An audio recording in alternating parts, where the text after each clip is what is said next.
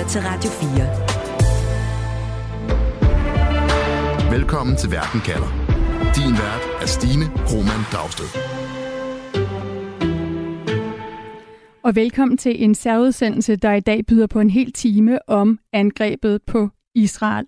Den palæstinensiske terrorgruppe Hamas har sat gang i det, der ser ud til at være det største angreb mod Israel fra palæstinensisk side nogensinde, hvor krigere fra Hamas simpelthen fremlede ind i Israel fra Gaza, både til lands, til vands og i luften. Det har fået Israel til at erklære krig og svare hårdt igen med blandt andet luftangreb på det område, der hedder Gazastriben, som er styret af Hamas.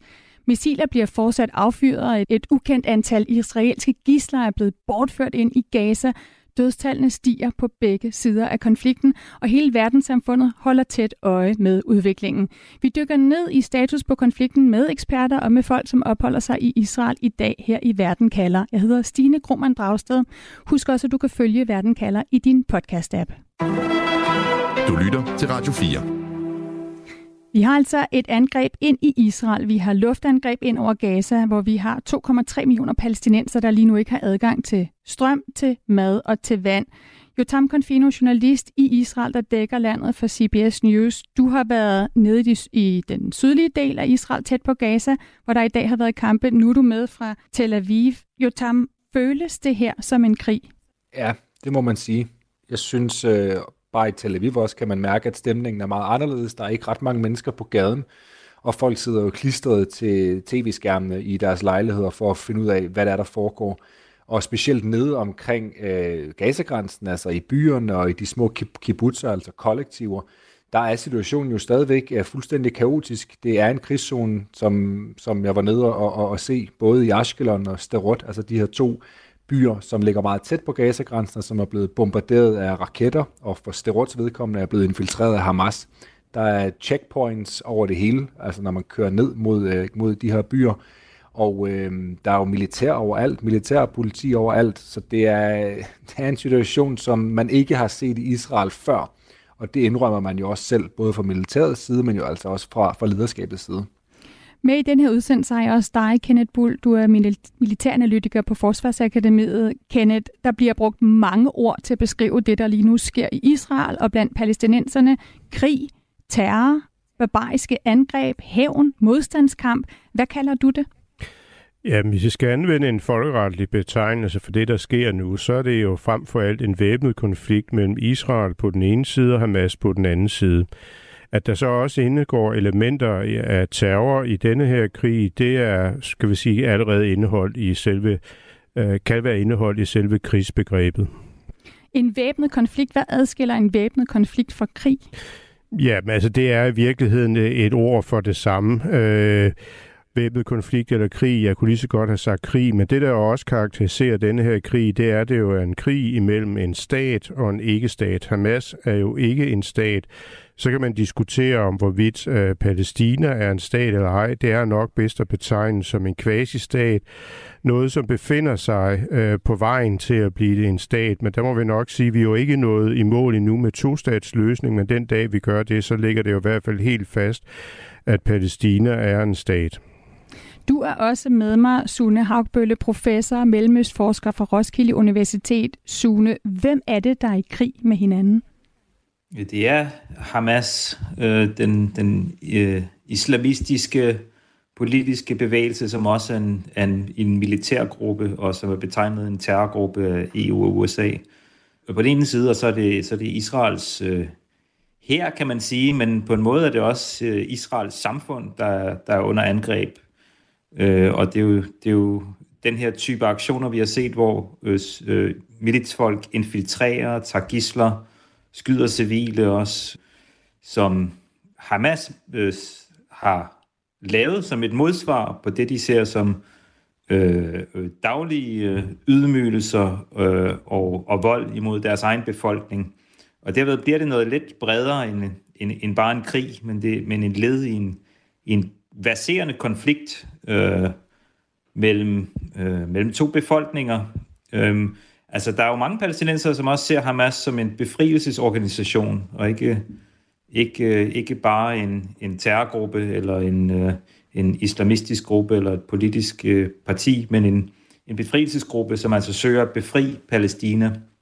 Og den agenda øh, er der jo mange palæstinenser, som, som naturligt nok øh, øh, kan tilslutte sig, at de, at de er besat og, og ønsker befrielse. Så derfor er, at, at, at jeg vil sige, der er lidt flydende grænser øh, mellem, mellem, hvad der er Hamas og hvad der er den, den bredere palæstinensiske øh, befrielsesfront. Der er jo også andre grupper, øh, som kæmper, og der er mm. andre bevæbnede grupper på, øh, på Gazastriben, især øh, øh, islamisk jihad. Det her angreb, som du siger, Sune, er bredere også end i krig. Det bliver jo beskrevet som Israels 9-11, altså andre sammenligner det med Pearl Harbor. Kenneth Bull, konflikten mellem Israel og palæstinenserne har jo, som Sune siger, stået på i mange, mange år. Hvad er det for et angreb, der har fået Israel til at erklære krig? Altså hvis du skal sætte ord på, hvor voldsomt og usædvanligt det er. Ja, der bliver jeg sådan stadigvæk nødt til at holde mig til de folkeretlige definitioner. Det er jo således, at når øh, man passerer øh, tærskelen for vold øh, på et vist niveau, jamen så er der så tale om en væbnet konflikt, og det betyder, at der træder et særligt sætte spilleregler i kraft, øh, navnlig som øh, angår, hvad der vil være lovlig magtanvendelse at anvende over for Hamas, og også med hensyn til, hvad vi forstår ved krigsforbrydelser. Lad mig slå fast en gang for alle. Det at skyde civile, som det er sket her, er en krigsforbrydelse. Det at tage gisler i den her situation er en krigsforbrydelse. Det kan ikke diskuteres, og ud fra en folkeretlig betragtning kan det ikke undskyldes. Dermed ikke sagt, at israelerne ikke i andre tilfælde har behandlet den palæstinensiske befolkning dårligt. Det har de helt sikkert.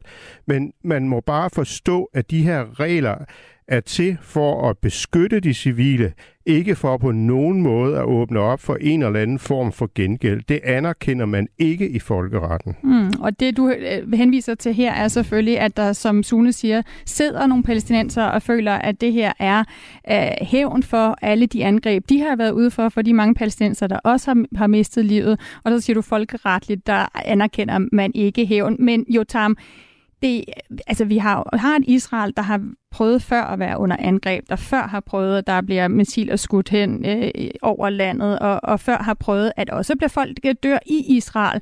Hvorfor er det her øh, usædvanligt og voldsomt? Det her det er uden sammenligning, fordi det er så stor en fejl fra efterretningstjenestens side. Vi skal 50 år tilbage for at se noget lignende i Yom Kippur-krigen, hvor både øh, Syrien og Ægypten de lavede overraskelsesangreb mod Israel og invaderede det var så sinai og Golanhøjderne, som Israel havde taget fra de to lande i 1967-krigen. Det her, det er noget helt andet. For det første er vi 50 år fremme i krigen. Altså Israels efterretningstjeneste bliver, betragt, bliver betragtet som nogle af de bedste i verden. Det faktum, at hundredvis af Hamas-folk havde succes med at infiltrere grænsen både til lands, til vands og fra himlen, det er altså simpelthen uden sammenligning med noget, der er sket førhen, når man taler om Hamas og Israel, altså den her evige konflikt, og at de har formået at kunne holde territorier inde i Israel under deres kontrol, at de har kunne formå at lave bagholdsangreb på så, i så stor en skala, at man har slået over 250 mennesker ihjel til en festival, for eksempel ude på en åben mark, og at man har kunne holde gisler og slagte folk altså på, på åben gade på den her måde i så mange timer i træk, det er fuldstændig uden sammenligning, og det er derfor, at, at nationen er i chok og øh, gennemgår et traume lige nu, og derfor, at man bare fra Israels side gerne vil straffe Hamas så hårdt som muligt. Sune, vi skal lige høre et klip fra britiske øh, BBC. De har talt med en mor, der bor med sine sønner i en kibbutz i Israel i nærheden af Gaza. Og her fortæller hun, at hendes to sønner øh, blev kidnappet af Hamas, mens hun talte med sine børn i telefonen. I was on the phone with our youngest, I wasn't home at the time, and all I could hear is him begging for them not to take him because he's too young.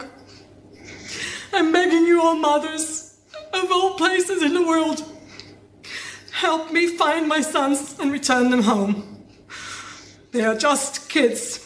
Ja, de er bare børn, siger moren her, som bønfalder alle med at hjælpe hende med at få hendes børn tilbage. Jeg var ikke hjemme. Jeg kunne høre i telefonen, at min søn bønfald dem om ikke at tage mig. Altså en voldsom beretning her øh, fra israeler, der bor i, i nærheden af grænsen til Gaza.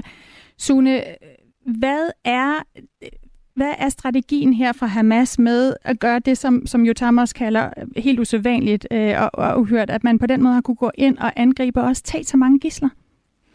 Ja, det med gislerne, ja, for det første er det jo frygteligt at høre det her.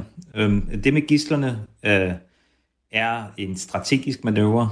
Øh, Hamas kan bruge de her gisler øh, til at udveksle med politiske fanger, der sidder i israelske fængsler. Der sidder omkring 5.000 politiske øh, fang, palæstinensiske fanger i israelske fængsler.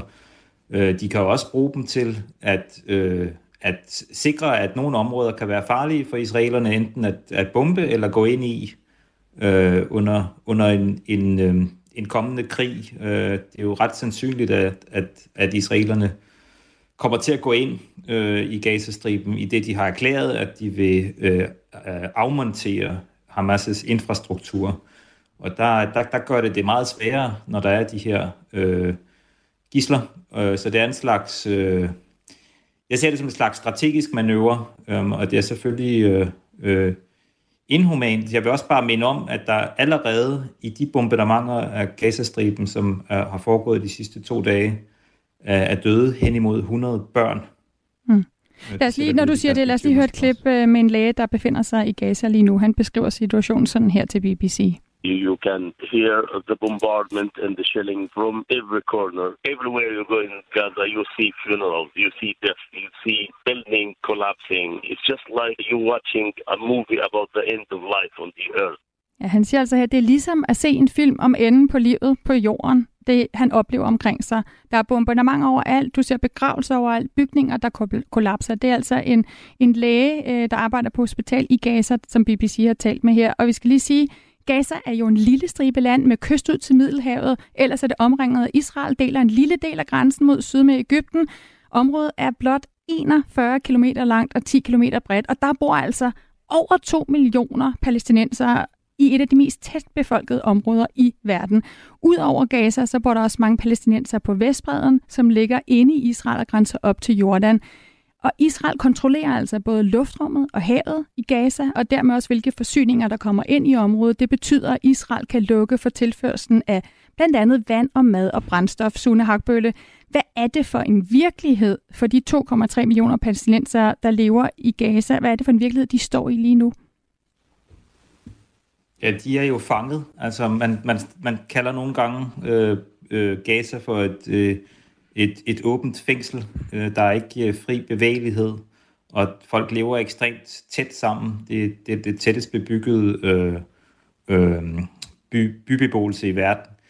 Øh, og det er klart, når, de, når, sådan, når sådan et område begynder at blive bombet fra luften, øh, så, øh, så siger Benjamin Netanyahu, øh, Israels leder godt nok, at øh, han vil opfordre for civile til at, at skynde sig væk, men der er virkelig ikke nogen, nogen steder at tage hen.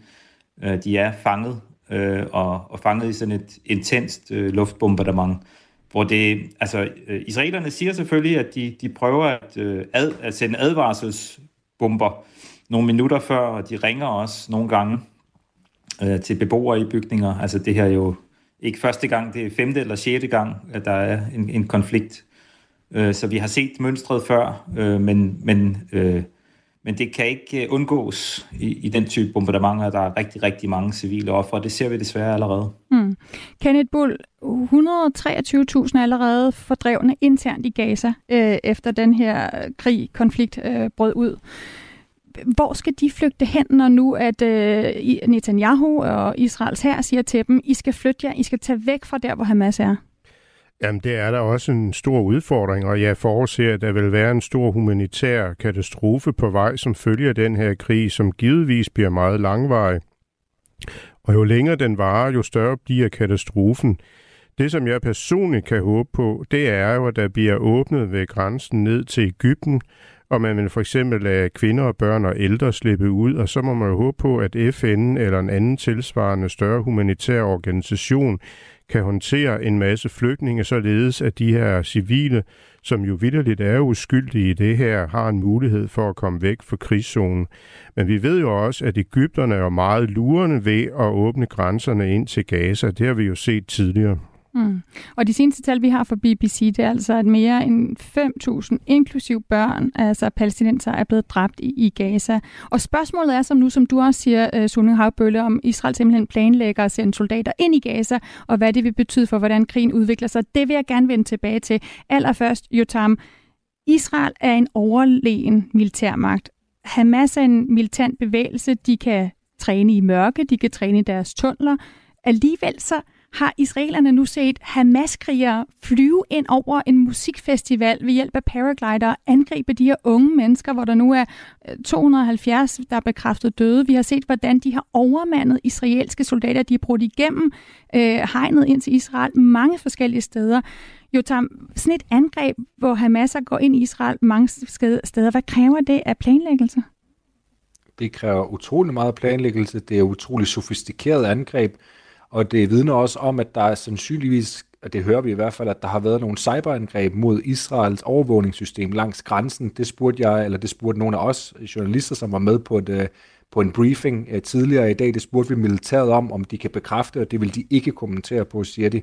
Men der er jo et eller andet, der er gået galt her. Det, det er jo fuldstændig tydeligt, fordi at Gaza-grænsen bliver betragtet, i hvert fald ind, indtil i lørdags, der blev det betragtet som en af de de mest øh, bevogtede grænser øh, i verden nærmest jo. Altså, der kommer jo ikke noget ind og ud, øh, uden at, at, at Israel i hvert fald kontrollerer det. Det er klart, der slipper nogle gange nogle ting ind, men deciderede infiltreringer ind på Israels territorie, det sker meget, meget sjældent, og det sker aldrig nogensinde i det her omfang. Så det vidner jo om, at man fra Hamas' side i overvis sandsynligvis har planlagt det her, og man jo virkelig, virkelig har gjort meget ud af, for det første de her tunneller, som de er meget berygtede for, at de har, har kunne fungere, men at man også på en eller anden måde har vidst, hvor ved hegnet, altså hvor på grænsen, at det har været muligt at trænge igennem. Fordi når man ser pickup trucks køre igennem øh, grænseovergangene og motorcykler stærkt bevæbnede Hamas-folk, så er det jo noget, som virkelig, virkelig er orkestreret øh, nøgternt. Og øhm, at de så spreder sig så meget, som de gør, det gør det jo endnu mere uoverskueligt for Israel, for de har spredt sig fuldstændig langs, langs grænsen, øh, og det er jo det, der gør, at Israel stadigvæk kæmper med at få dem, få dem fjernet. Og jeg, vi spurgte faktisk også øh, i militæret her tidligere i dag, om de havde formået at at sikre over grænseovergangen. Det havde de ikke, sagde de. De indrømmede, at der faktisk stadigvæk kunne være Hamas-folk 48 timer senere nu, som øh, kommer ind over grænseovergangen og infiltrerer grænsen, og det er jo øh, altså noget, som israelerne står fuldstændig uforstående over for. Øh, folk er rasende over, at det her det kunne ske, men de er også rasende over, at der ikke kommer ret meget information fra militæret, specielt om gislerne. Der er rigtig meget tale om, at de her pårørende, de de simpelthen tigger og beder regeringen om at give dem noget information om deres pårørende, men, men det er endnu ikke kommet. De har så sagt, militæret, at inden for de næste 48 timer vil de begynde at offentliggøre identiteterne på dem, som er øh, taget til fange, og hvad de mener deres status er. Og så lige slutligt vil jeg lige nævne, at øh, Hamas jo faktisk har sagt, at fire israelere er blevet slået ihjel i israelske luftangreb inde i Gaza, altså gisler, som har været taget til fange af mm. Hamas inde i Gaza, er blevet slået ihjel i israelske luftangreb. Det er jo altså det værste, man kan forestille sig for, Israel, for Israels vedkommende, at man slår sin egne ihjel uden at vide det. Men det er jo simpelthen konsekvensen, når at de er fanget inde i det her tætbefolkede område. Og der skal jeg lige sige, at det tal, vi har derfra, det er 500 indtil videre, vi har, der er blevet slået ihjel af palæstinenser, inklusiv børn i Gaza, af de her luftbombardementer, og ikke 5.000, som jeg kom til at sige før. Øh, Jotam, du fortæller om øh, den her vrede, der er rettet også internt i, i Israel. Der var rigtig mange, der tog fejl, der ikke så det her angreb komme. Lad os lige tale lidt om det. Du lytter til Verden kalder på Radio 4. For netop 50 år siden, der var Israel jo også uforberedt, da landet blev angrebet af Ægypten og af Syrien. Jotam, det lavede vi to en, øh, et program om for et par dage siden, hvor konklusionen var, ja. at der i dag ikke er nogen ydre fjender, der kan lave et kæmpe overraskelsesangreb på Israel at Israels største fjende lige nu simpelthen er det had, der splitter israelerne selv. Og det er jo ikke bare noget, du sagde. Det var analysen for Israels tidligere premierminister, som også har været chef for Israels militær, Ehud Barak, som du talte med. Det, er, det var analysen for rigtig mange andre ind til det her angreb. Hvordan kunne han og så mange andre tage fejl, Jotam? Altså, det er jo fuldstændig vanvittigt også. Altså, Ehud Barak er den mest dekorerede dekoreret øh, soldat i Israels historie. Han har haft alle tænkelige poster. Det er klart, han har været ude af gamet i mange år, og han får selvfølgelig ikke efterretninger længere, men han er jo trods alt en mand, som stadigvæk taler med de folk, der sidder i de forskellige positioner i dag.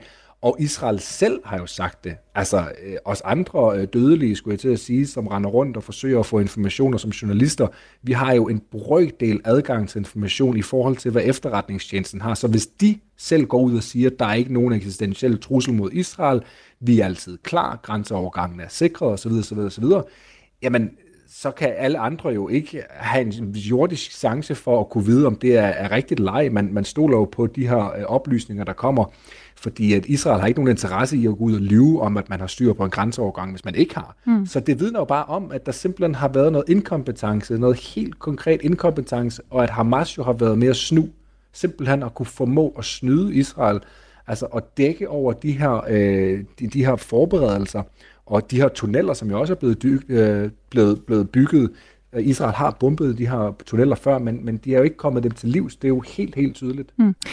Øh, Sune Havbølle, øh, vi har i lang tid talt om den her splid, der er i Israel. Om israelere lige nu, der, der simpelthen hader hinanden, der mener, at regeringen, nogle mener, at regeringen undergraver Israels øh, demokrati.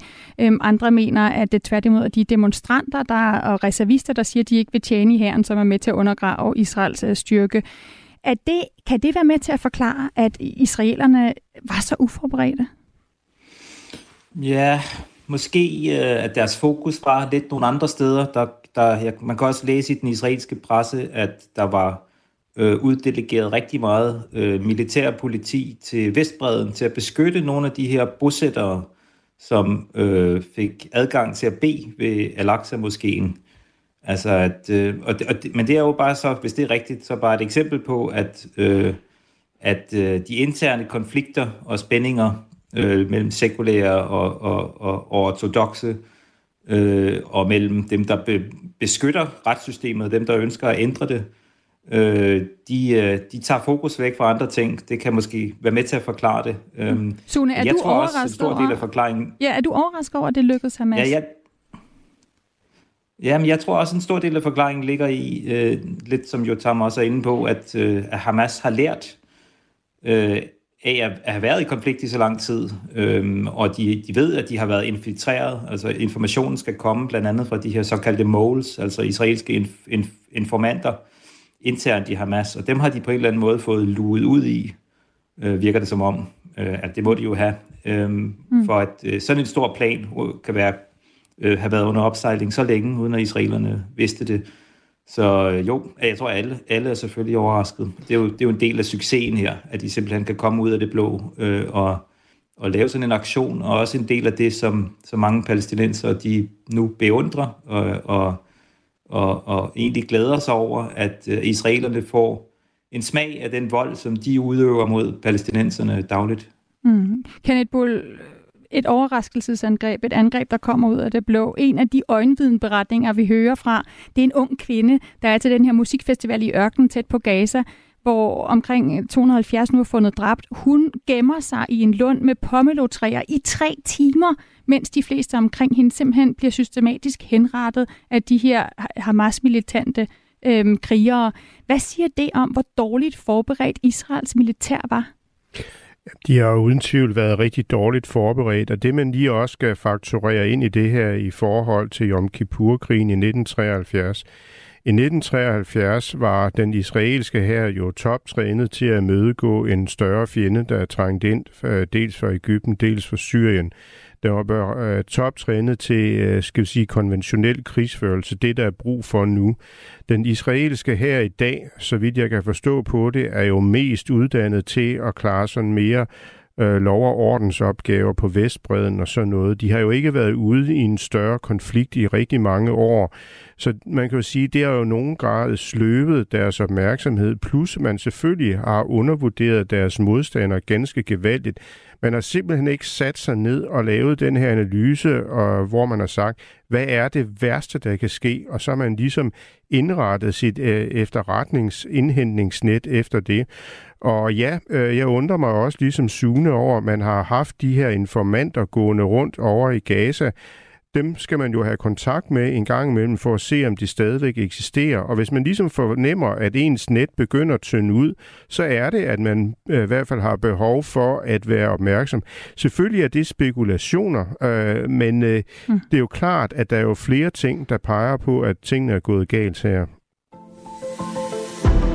Radio 4. Ikke så forudsigeligt. Tingene er gået galt. De lykkedes for Hamas, altså den her militante islamistiske gruppe og også politiske gruppe, som har angrebet ind i Israel fra Gaza. Sune Haugbølle, professor og forsker i Mellemøsten. Hvordan forklarer Hamas, at de angriber netop nu? De kaldte selv deres øh, aktion øh, Al-Aqsa-flodbølgen. Øh, det vil sige, den relaterer direkte til, til de her øh, øh, ultraortodoxe bosættere, som bad ved Al-Aqsa-moskeen stikke mod aftaler og, og stik mod øh, ja, muslimers øh, fornemmelser omkring helligheden af det sted.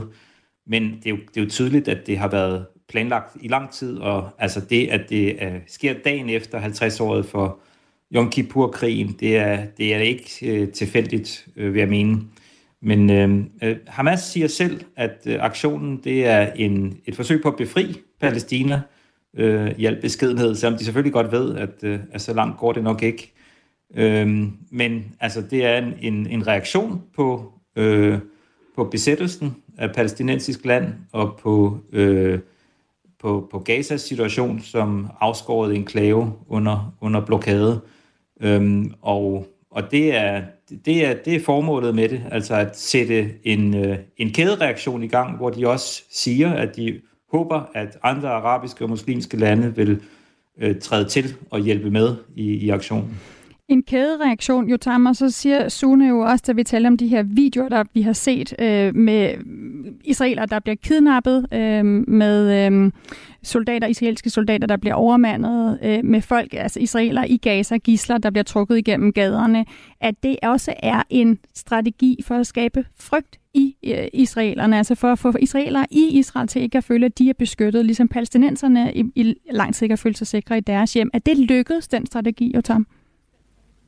I høj grad. Folk er jo altså totalt terroriseret og meget, meget, meget bange, specielt de mange hundredtusinder af israelere, som, som bor tæt på Gaza-grænsen, som jo har været under en form for lockdown i over 48 timer og er blevet nødt til at blive evakueret. Mange af dem har jo ikke rigtig været uden for deres hjem. De har jo holdt sig indendør og været redselslagen for, om der lige pludselig kommer en Hamas, øh, eller nogle, nogle Hamas-folk og banker på deres dør og slagter dem, som de har gjort, som de har hørt, at de har gjort med nogle af deres nabobyer. Så ja, altså de er lykkedes fuldstændig med at terrorisere og skabe frygt. Også andre steder i Israel, der er jo masser af folk rundt omkring i landet, som er super, super bange for, om det også kan ske for dem, selvom de måske bor i det centrale Israel. Det man før troede aldrig kunne ske, er netop sket. Så hvorfor ville det ikke kunne ske i for eksempel Tel Aviv? Der er masser af folk, der er meget, meget bange, så de er i høj grad lykkedes. Sune Hamas' leder siger selv, at de med angrebet vil fjerne al Israels besættelse. Men de ved jo godt, at det kan de ikke, selvom de tager israeler til gisler, og selvom de slår folk ihjel ved en festival. Så hvad er det på lang sigt, de vil have ud af det her angreb? Ja, det er netop noget mere langsigtet og noget mere strategisk. Altså, der er også storpolitik i det, vil jeg mene, at øh, vi er på et tidspunkt, hvor øh, øh, golfstaterne øh, har lavet en aftale, en normaliseringsaftale, øh, de forenede arabiske emirater øh, først, øh, og øh, Saudi-Arabien påtænker at gøre det, og jeg, jeg, jeg synes, at det her det sender et signal til Saudi-Arabien om, at det skal de lade være med, så længe normaliseringsaftalen ikke indebærer en, øh, en retfærdig fred for, for palæstinenserne, hvor palæstinenserne bliver taget med øh, ved forhandlingsbordet. Mm. Øhm, og, øh, og hvis det er tilfældet, at det ligesom er et stort politisk motiv på den måde, at, altså at stoppe den normalisering, så, øh, så kunne man godt gisne om, at, øh, at, at Iran, og i hvert fald iransk øh, storpolitiske interesser, øh, også er involveret. Det vil jeg også gerne uh, tale mere om uh, lidt senere, men nu vil jeg sige tusind tak til dig i forløb, Sune Hagenbølle. Ja, selv tak. Mellemøstforsker på RUK. Og så vil jeg lige spørge dig til sidst, inden jeg slipper dig, Jotam. I torsdags, der talte vi to jo sammen om, om et dybt splittet Israel. Kommer israelerne til at stå mere samlet nu, eller endnu mere ja, splittet? Eller altså nogle, et folk, der har mistet måske tillid og tro på, at politikerne og efterretningstjenesten og forsvaret har styr på deres ting? Altså jeg vil sige ja til det sidste, du spørger om. Der er rigtig meget mistillid til, til autoriteterne, til militæret og til lederskabet, men jeg tror på den anden side også, at det samler folk utrolig meget. Vi kan allerede se nu, at der er tale om, at der skal laves en nødregering, en, en samlingsregering med Netanyahus Likud-parti og nogle af centrumpartierne, simpelthen for at vise, at man står sammen nu. Det er der lige nu altså tale om, og det, det er der forhandlinger omkring. Så det kan være, det, det samler jo øh, folk på en måde, men samtidig er der jo en dyb mistillid blandt israelere til lige præcis militæret og efterretningstjenesten og lederskabet. Tusind tak også, fordi du kunne være med, Jotam Konfino. Tak for det. Altså journalist bosat i Tel Aviv i Israel. Kenneth Bull, du hænger på. I den her udsendelse, der har vi altså to personer med, der befinder sig i Israel. Jotam Konfino, lige om lidt skal vi høre fra Allan Sørensen, som befinder sig i Haifa i det nordlige Israel. Vi har også ragt ud til kilder, der bor blandt palæstinenser på Vestbreden. Nogle har vi slet ikke kunne få kontakt med i dag, telefonisk kontakt med. Andre har ikke kunne være med direkte i udsendelsen, men de fortæller om gader i for eksempel byen Ramallah på Vestbreden, der ligger helt øde hen, og folk, der holder sig hjemme.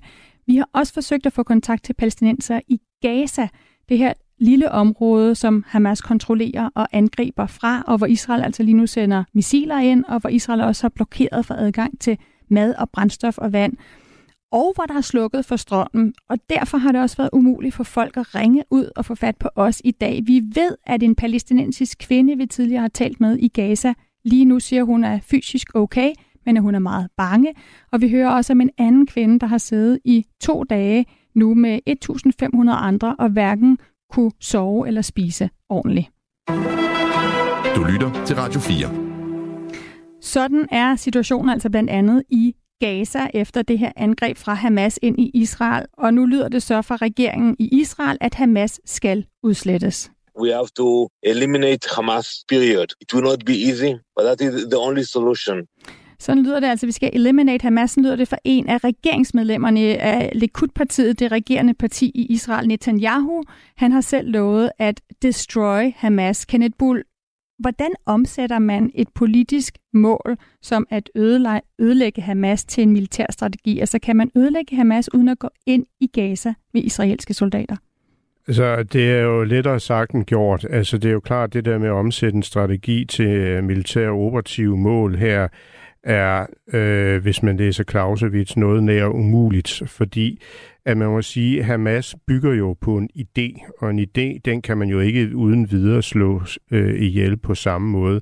Men det er jo lige så klart, at man kan jo reducere øh, Hamas' øh, indflydelse ved simpelthen at gøre dem øh, militært svage, sådan at der måske kan lukkes andre aktører ind, som måske kan komme til i stedet for, og som måske er mindre fjendtligt stemt over for Israel. Og der må man jo kigge til Fatah, øh, og det vi også kender som PLO, som lige nu ro, øh, råder på Vestbreden. Og øh, det har jo været sådan, som jeg kan forstå det, at øh, Netanyahu her på det seneste har forhandlet med Hamas og ligesom øh, skubbet øh, Fatah i baggrunden. Og det måske også kan være en del af forklaringen på, at tingene er gået, som de er gået. Øh, og øh, han har jo sådan med at spille øh, palæstinensiske fraktioner ud mod hinanden, og der må han jo nok øh, vende tilbage til Fatah og se, om de måske kan komme ind bagefter. Det er i hvert fald noget af det, som man har foreslået øh, som en mulighed for at ændre på det her. Mm. Det er et af de tættest befolkede områder i verden, Gazastriben. Der bor 2,3 millioner mennesker på et meget lille område. Kan man ødelægge, sådan som Israel siger, de vil nu, kan man ødelægge Hamas uden at dræbe en masse civile? Ja, vi taler også, jeg skal lige sige, vi taler også israelske gisler, ikke? som vi har hørt, at der er fire gisler, der er blevet dræbt allerede. Altså, øh, det er jo ikke spekulationer, men jeg tror, at der vil komme øh, alvorlige civile tab, hvis man går ind og, og prøver at udrydde Hamas. Øh, det vil være nærmest uundgåeligt. Og det er jo ikke været fordi, at den slags er øh, ulovligt i sig selv, fordi at man jo efter krigens love jo accepterer civile tab i et vist omfang, når man angriber lovlige militære mål. Øh, så lang tid der er et rimeligt forhold imellem den øh, militære fordel og risikoen for civile tab, men det er jo direkte forbudt at gå decideret efter civile og civile objekter, som ikke har nogen militær betydning. Der er slukket lige nu for strømmen i Gaza, der er lukket for vand, for mad, for brændstof, og israelerne angriber Gaza for luften. Hvis de vælger at så gå ind i Gaza med landstyrker, Kenneth Bull, hvad kommer der så til at ske? Jamen, altså, der kommer til at ske nogle ret voldsomme bykampe, og bykampe øh, historisk set favoriserer øh, forsvarerne. Så selvom israelerne er øh, militært overlegne, i hvert fald talmæssigt og teknologisk, øh, jamen så vil israelerne løbe ind i ganske alvorlige tab. Øh, og det ser ud til, at Hamas er, er forberedt på at kæmpe, og de har formentlig lagt øh, en hel masse fælder for, for indtrængende israelske styrker. Vi kan jo allerede se, at de har forberedt sig ganske grundigt for det her. De har formentlig også tænkt øh, et par skaktræk længere frem, så det vil jeg formode, at det bliver noget meget voldsomt, det vi kommer til at se. Nu kan jeg også byde velkommen til dig, Allan Sørensen. Tak skal du have. Korrespondent for Christi Dagblad i Israel med fra Haifa i det nordlige Israel. Et land, som altså nu har erklæret Hamas krig og har indkaldt 300.000 israelere til militæret som reservister. Allan, ved vi, hvor lang tid det tager for det israelske militær at mobilisere så mange israelere? De fleste af dem er allerede mobiliseret, men øh, der er, altså nogle af dem træner stadigvæk. Nogle af dem er, er på vej til til fronten nede sydpå, og nogle af dem blev også kørt nordpå til den libanesiske grænse. Øh, sidste gang Israel var ude i et lignende scenarie, der tog det omkring en uge at forberede. Det var dengang, de kæmpede i 2006 mod Hezbollah. Og det var en lidt forhastet beslutning. Altså, det var ikke en ret øh, favorabel krig for, for Israels side. Man mistede mange, man gik i mange fælder, man var uforberedt. Øh, så lad os gå en uge frem her, og så invaderer Israel Gazastriben. Øh, hvor Hamas har forberedt sig godt. Der tror jeg, at Israel, Israel skal regne med adskillige hundrede døde øh, soldater. Øh, og det tror jeg også, man gør. Øh, men det bliver, altså, ja, som, som I sagde før, altså, det bliver mm. øh, virkelig svært. Og, øh, og, og Israel er klar over det. Men den her gang, på grund af den karakter, som Hamas' angreb havde, det var ikke bare raketter ind over Israel. Øh, altså det var nedslagning af mindst 700 øh, israelske øh, soldater og civile. Der, jeg tror, at den israelske regering føler sig nødt til at gøre noget, der er ud over det normale. Allan, vi har jo hørt fra højtstående folk i det israelske militær fra stemmer i den israelske efterretningstjeneste de sidste par måneder, der har advaret om, at det israelske militær er svækket, netop fordi så mange reservister havde sagt, vi vil ikke tjene militæret, for at vise deres modstand imod en regering, som de mener er ved at undergrave Israels demokrati, altså alle de her justitsreformer, der var undervejs. Er det overhovedet et problem nu, hvor Israel er i krig, Allan? Mm, eh, både ja og nej. Altså det, det, nej, det er ikke et problem, fordi alle dem, der ikke vil lade sig indkalde dengang, de har ladet sig indkalde, og de er mødt op, og de er også mødt op frivilligt. Og der er en meget stor konsensus og opbakning også fra befolkningen om, at, at det her det er et slag, der er vigtigt, fordi det gælder Israels øh, eksistens, og fordi Hamas er vokset til at være en strategisk trussel. Men øh, hele den periode, der er gået øh, med, med balladen omkring retsreformen, og hvor øh, nogle af reservisterne de nægtede at lade sig indkalde, det har jo været med til at svække herren hen ad vejen, altså de seneste 10 måneder, fordi dem, der ikke vil lade sig indkalde, de har ikke været med til øvelser, de har måske ikke det nødvendige udstyr. De er måske ikke helt så kampklare, som de egentlig burde være. Og det, det er måske noget, vi vil komme til at se, øh, hvis Israel øh, altså invaderer Gaza, så kan vi måske se nogle tegn på, at øh, den israelske her måske er helt nede på 70 øh, procent, hvor den i, øh, i bedste fald vil være op på 95-96 procent. Øhm, altså det, det ville være en mulighed, og det kunne jeg godt forestille mig. En her, en israelsk her, måske nede på 70 procent, fortæller Allan Sørensen her fra øh, Haifa i Israel. Du lytter til en særudsendelse øh, i Verden kalder her på Radio 4, hvor vi i dag følger, hvad status er i konflikten mellem Israel og Hamas.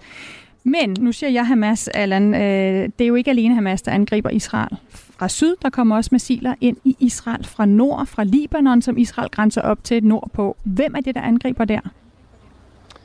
Det er Hezbollah, Altså endnu en af de aktører, som øh, bliver støttet, øh, regionale aktører, som bliver støttet af, af, af Iran, altså af det iranske præstestyre, øh, og som er lojale over for det iranske præstestyre, og som tager ordre, ikke kun penge, men også ordre fra det iranske præstestyre. Så, så beslutningen om, at øh, Hezbollah skal blive en del af den her konflikt, altså måske åbne en, en front over for Israel, den bør komme, eller den, øh, den tror jeg vil komme, hvis I, Iran føler det nødvendigt. Altså aktivere endnu en aktør over for Israel for at gøre livet så svært og hårdt for Israel som overhovedet muligt. Fordi Hezbollah militært set er, er måske 100 gange så stærk som Hamas. Øh, og det er derfor, Israel faktisk her for en times tid siden øh, bad øh, befolkningen, der bor tæt op ad grænsen, de bad dem om at lade sig e-, evakuere. Så hele det bælte, der går hen langs grænsen mellem Israel og, og Libanon, to kilometer ind på den israelske side, der er der ikke nogen, øh, eller der har alle øh, beboerne forladt deres hus allerede, mm. fordi Israel antager, at, at det godt kan komme til en, øh, en ny front der. Kenneth Bull, en ny front måske op mod nord, hvor israelerne har evakueret. Altså Israel bliver infiltreret og angrebet fra syd, fra Gaza. De bliver angrebet fra nord. Man ved ikke, om en ny front simpelthen åbner op derfra. Hvor stor en udfordring er det for Israels militær at svare på angreb fra så mange kanter på én gang? Et militær, som generalerne i militæret siger, er svækket lige nu. Så øh, umiddelbart vil jeg vurdere med det antal folk, man kan mobilisere, så burde det ikke være nogen større udfordring at kæmpe på to fronter mod de modstandere, vi står herover for. Det vil være en helt anden sag, hvis de for eksempel skulle kæmpe mod statslige aktører i området, men det er, er jo slet ikke på tale her. Og igen, jeg deler i denne her kontekst meget Sune Havsbøttes øh, strategiske analyse, hvad det er, der foregår. Øh, jeg tror meget, at det her er, igen, jeg kan ikke bevise det, men jeg tror, det giver god mening at se på, at det her på mange måder er orkestreret for Teheran af Iran. Det, som de jo ser, det er jo netop denne her forestående normaliseringsaftale imellem Israel og Saudi-Arabien. Og den er øh, Iran simpelthen interesseret i at forpure, fordi at øh, Iran og Israel, eller hvor øh, øh, Saudi-Arabien og Israel til sammen vil blive en formidabel modstander over for Iran, og det er jo nogle af deres, øh, skal vi sige, hovedmodstandere i Mellemøsten for iransk indflydelse. Så det er sådan set bare det, de vil opnå. Kan de opnå det, jamen så har de sådan set øh, opnået det, de ville med det her. Øh, og øh, der, der har været meget tale om, at hvis øh, at Israel går for hårdt til den i Gaza, jamen så kan det jo netop være, at Saudi-Arabien siger, at det er måske ikke lige nu, vi skal have den her aftale, fordi godt nok foregår meget, skal vi sige, efter øh, en magtspilsbog, ja, det der foregår i Mellemøsten, men magthaverne er det også nødt til at tage højde for, hvad befolkningen mener. Befolkningen er jo i overvejende grad på palæstinensernes side. Så vi har altså flere kæmpende parter i den her konflikt. Vi har Israel, vi har Hamas, som kæmper fra Gaza, vi har Hezbollah, som kæmper for Libanon, og så har vi en masse lande, der står og hæpper på den ene eller den anden part, eller trækker i trådene, og der nævner du, Kenneth Bull, Iran, som jo har været ude i dag og afviser at spille en rolle i angrebet. Det lyder på dig som om, at du faktisk siger, at Iran er en dukkefører, der bruger Hamas som et slags redskab for at stoppe den her normalisering mellem Saudi-Arabien og Israel. Altså, det er, det er min personlige vurdering. Jeg har ikke noget umiddelbart belæg for det, men det vil desværre ligne meget af det, som vi har set i det palæstinensiske folks historie siden 1948. Du lytter til Radio 4. Allan Sørensen, hvis vi skal have et overblik over, og hvor resten af de vigtigste spillere i verden står, øh, hvem støtter så Israel lige nu? Hvem har meldt ud, de støtter Israel, og hvem støtter Hamas og Hezbollah? Jeg, jeg svarer øh, fra, bagfra. Øh, den, der støtter Hamas og Hezbollah, det er fortrinsvis Iran, som er hovedaktøren. Så er det Katar, øh, som støtter Hamas øh, finansielt, men ikke øh, Hezbollah. Men den, øh, altså, de to aktører, jeg vil, jeg vil sige, øh, på den israelske side, der er det jo helt klart og tydeligt, at, at det er USA, som også har været ude og melde ud, at, at de støtter Israel øh, 100 procent og Israel har lov til at forsvare sig over for Hamas osv. osv. Øhm, og det opfatter Israel som en ret massiv støtte. Lige nu støtter øhm, EU-landene også Israel, men mere moralsk, fordi øh, det her Hamas-angreb simpelthen har været så grimt. Men hvis Israel sætter en landoffensiv i gang, så tipper den støtte til øh, fordømmelse og kritik af Israel på grund af høje civile øh, tabstal inde i Gaza. Så den eneste aktør, Israel virkelig kan regne med her, det er øh, USA.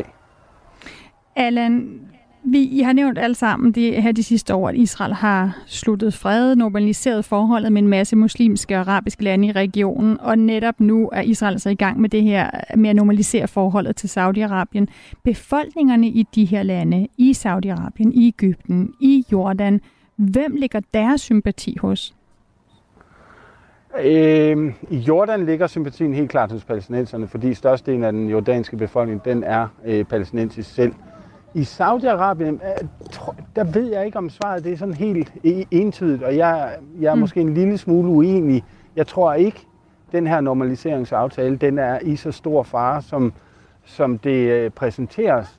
Jeg tror, Saudi-Arabien og, og Israel er meget, meget opsatte, og det, det kan måske blive øh, altså sat i bero i et stykke tid, men, men jeg tror, i og med, at de har været ude og erklære, at det er det, de vil, så er øh, de første vigtige skridt taget, og, og interessen er simpelthen så stor, at, at, de vil, øh, at, at jeg tror, at de vil gå hele vejen, hvis, hvis de kan nå det inden, øh, inden der er amerikansk præsidentvalg næste år. Prøv lige at forklare, hvorfor, øhm, hvorfor interessen er så stor. Altså, hvorfor er det så vigtigt, hvis vi kommer til at se, som I nævner begge to, muligheden for nogle ret voldsomme angreb nu i Gaza. Vi har set øh, ret frygtelige angreb på israeler, vi kommer nok til at se nogle ret frygtelige ting udfolde sig for palæstinenser. Hvorfor tror du så, at det alligevel ikke er slut mellem Saudi-Arabien og Israel til at nærme sig hinanden? Fordi helt basalt er, er saudierne fuldstændig ligeglade med palæstinenserne. Altså det, det er et flag, de, de hejser en gang imellem, når det er belejligt. Men de, de er flindrende ligeglade med palæstinenserne. De hjælper ikke palæstinenserne, og har ikke øh, gjort det særlig meget øh, historisk. Og øh, Mohammed bin Salman, han har taget den her beslutning, kronprinsen, om at forholdet med Israel skal normaliseres. Og han har taget mange andre beslutninger, og han har leveret varen øh, de sidste to år, om vi kan lide det eller ej men han har, øh, altså, han har virkelig implementeret de ting, han har lovet. Og, og når han er ude og love den her øh, aftale med Israel, så er det fordi, de kan tippe balancen sammen. Israel og, og Saudi-Arabien kan tippe balancen som modvægt øh, mod øh, altså Iran-aksen, som består af Iran, dele af Irak, øh, noget af Syrien og Hezbollah og, øh, og Hamas. Den balance kan de være med til at tippe, og jeg tror, det, det er Netanyahus Altså nu, nu er jeg lidt forsigtig, men jeg tror, at det der, det, der sådan virkelig grundlæggende ligger bag Netanyahu's sådan ret dramatiske udmeldinger nu her de seneste dage, og også i dag om, at øh, de næste dage vil ændre øh, Mellemøsten fuldstændig, der tror jeg, at Netanyahu han forestiller sig, at han tæver, øh, eller Israel tæver Hezbollah og Hamas på plads. Jamen så står Iran så isoleret og svækket uden øh, regionale parter eller partnere, at forholdet mellem øh, et nyt forhold mellem Saudi-Arabien og, og Israel, det simpelthen vil virkelig vil tippe balancen i Israels og Saudi-Arabiens øh, favør, og desuden også de, mere, øh, de andre mere moderate øh, arabiske staters favør. Kenneth Bull, hvad siger du til den her øh, vurdering af, at Saudi-Arabien og Israel har så stor interesse i at fortsætte? Så kan det godt være, at Iran prøver at stikke en, en kæppe i hjulet øh, ved blandt andet at skubbe på og hjælpe Hamas med de her angreb, men at, øh, at det ikke kommer til at lykkes? Så øh, vi skal være opmærksom på, at der har været følere ude mellem Israel og Saudi-Arabien i rigtig mange år. Jeg spurgte en israelsk diplomat for over 10 år siden, hvad det var for noget af det der, man hørte om forbindelse mellem Saudi-Arabien og Israel, og der svarede man, hvis jeg vidste det, ville jeg ikke fortælle dig om det underforstået. Der er nok noget om snakken. Så der, det er slet ikke noget nyt. Der har været tale om en langsom tilnærmelse netop af de grunde, som bliver nævnt til at netop at danne øh, en vægt imod deres fælles fjender. Og som jeg siger, det er jo netop et udtryk for, for det, vi ser i Israel, øh, eller øh, plads i Mellemøsten, at man er blevet en brik, også i de arabiske landes spil, øh, og så man er blevet medspiller og modspiller på lige fod med de øvrige stater derude, og ikke bare en paria-stat, der er isoleret midt inde i det hele. Kenneth Bull, nu siger USA, at verdens største hangarskib står klar til at komme israelerne til undsætning, hvis de har brug for det. Vi taler altså om et skib med en besætning på 5.000 mand med kampfly og også et følge af mindre krigsskibe. Hvad betyder det, altså at USA kan blive indblandet i den her krig? Det anser jeg for at være meget usandsynligt, men man vil nok sende et signal. Altså, det er jo det, man bruger sådan nogle hangarskibe til. Det er jo det, man kalder at, at sende politiske signaler at hvis der er nogen, der ligesom prøver at udvide den her konflikt, jamen så, øh, så skrider vi ind og, og sørger for at tippe balancen til fordel for Israel. Derudover så har man jo også en ren praktisk opgave med at måske at skulle evakuere amerikanske statsborgere fra Israel, hvis det går hen og bliver aktuelt. Så øh, øh, skal vi sige, der er også en, en, en mere praktisk hensigt med at have dem til stede. Allan Sørensen, lad mig springe tilbage igen øh, til dig i Israel på gaden, hvor det lyder som om du, du står. Altså, øh, israelerne har jo været vant til at have den her Iron Dome som deres missilforsvarssystem, der skal opfange og skyde raketter ned. Et system, som Hamas netop forsøgte at nedbryde her i starten af den her konflikt ved at sende så mange raketter afsted på én gang. Nu øh, sender Hezbollah så også raketter ind. Stoler israelerne, dem du omgiver dig med, at, på, at man er beskyttet under den her jernparaply? Det gør de i hvert fald over for Gaza, øh, og de plejer også, det plejer at fungere, de plejer at kunne nedskyde mindst 95 procent af, af de missiler, der bliver ført ind over Israel, og som vil ramme befolkede områder. Men Hezbollah er en anden liga. Altså Hezbollah har andre slags raketter. De har øh, missiler, de har langtrækkende missiler, de har øh, øh, en langt større præcision. Også øh, missiler, som øh, generelt set er meget svære for Israel at skyde ned. Øh, Plus, at hvis Hamas kan affyre 50 raketter i minuttet, så kan Hezbollah affyre 500 raketter i minuttet. Altså, det, det er en anden liga, og det tror jeg ikke, altså ikke på gadeplan, fordi øh, jeg står her på gaden til, og, og, og jeg, jeg tror ikke, de folk, der passerer mig, at de har den viden, altså hvor, hvor store øh, eh, Hezbollahs raketter er, hvor præcis de er, hvor mange de har. Øhm, men de stoler på en eller anden måde lidt blindt på, at det nok skal gå, og at den israelske her er stærk nok til at dæmme op for det. Netanyahu siger, at Israels modsvar vil ændre Mellemøsten for altid, siger du, Allan Sørensen. Er der et risiko for, at den her krig kan brede sig til flere lande i Mellemøsten? Øh, ja, det er der. Altså, den, den kan involvere Libanon, øh, hvis Hezbollah bliver inddraget. Den kan involvere Iran sådan med, med remote control, control på den måde, at Iran også kan aktivere nogle af de Shia-militser, øh, Iran støttede Shia-militser, som opererer både i Irak og i, i øh, Syrien. Så det kan faktisk meget, meget hurtigt blive en, altså ikke bare en etfrontskrig mod over for Gaza, men også en, en trefrontskrig, hvor dele af Syrien, altså det sydlige Syrien, som ligger over for Israel, og så øh, Libanon også bliver øh, involveret. Og så har vi altså en helt anden øh, situation, end den Israel står i i øjeblikket. Ja, og du er enig med det, Kenneth Bull siger, at, at sådan som situationen er, eller de vurderinger, du hører, når du, når du følger øh, militæret i Israel, og hvad der bliver sagt, at man mener, at det kan man godt klare, når man får mobiliseret alle reservister, også hvis det skulle være en tro eller trefrontskrig. De er bange for det, altså de er nervøse, fordi øh, de har jo erfaring, altså de ved, det koster menneskeliv og de ved, at, at Israel ikke altid er lige så god som, som, og dygtig, som Israel siger. Altså, der er mange svipser, og der er mange øh, dårlige planlægninger, og der er mange generaler, der er sådan lidt, lidt øh, altså store i munden på den måde, at øh, nu, nu banker vi dem tilbage til stenalderen, og så sker det modsatte. Altså, så får man en ordentlig losing. Det, det, er ikke, altså, det er ikke det gamle Israel fra, fra seksdagskrigen mm. og, og også fra 73, hvor de jo ventede om Kippur-krigen i løbet af kort tid. Øh, det, og det er også, jeg synes også, det er vigtigt at forstå her, at det, det er sværere på nogle måder at kæmpe mod øh, altså guerilla-organisationer. Og I talte før om øh, bykrig, altså gå ind i smalle gyder og gader. Det er jo ikke, altså, du rykker jo ikke ind med en kampvogn der, du er sådan lidt blind øh, og, og, og hjemmeparten har en hjemmebanefordel. Øh, og det gør det lidt mere mudret for Israel. Og i 2006, hvor de kæmpede mod Hezbollah, mistede de masser af soldater på den konto.